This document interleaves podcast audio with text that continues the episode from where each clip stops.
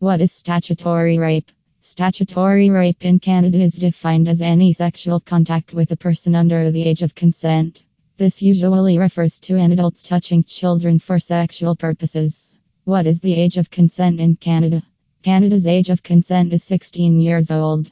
The age of consent is consistent across Canada and does not vary between provinces. 16 years old is the minimum age that a person can legally consent to participate in sexual acts. This means that people who are 15 years of age or younger cannot legally consent to sexual activity. Engaging in sexual activity or sexual touching of a person under the age of consent can result in, among other charges, a charge of statutory rape. In 2008, the age of consent was changed from 14 years of age to 16 years of age. This was the first time that the law on the age of consent had been changed since 1892. This was in part done to deal with the ever growing issue of internet predators. There are a few exceptions to this rule, which are called the close in age exemptions. There are two close in age exemptions in Canada.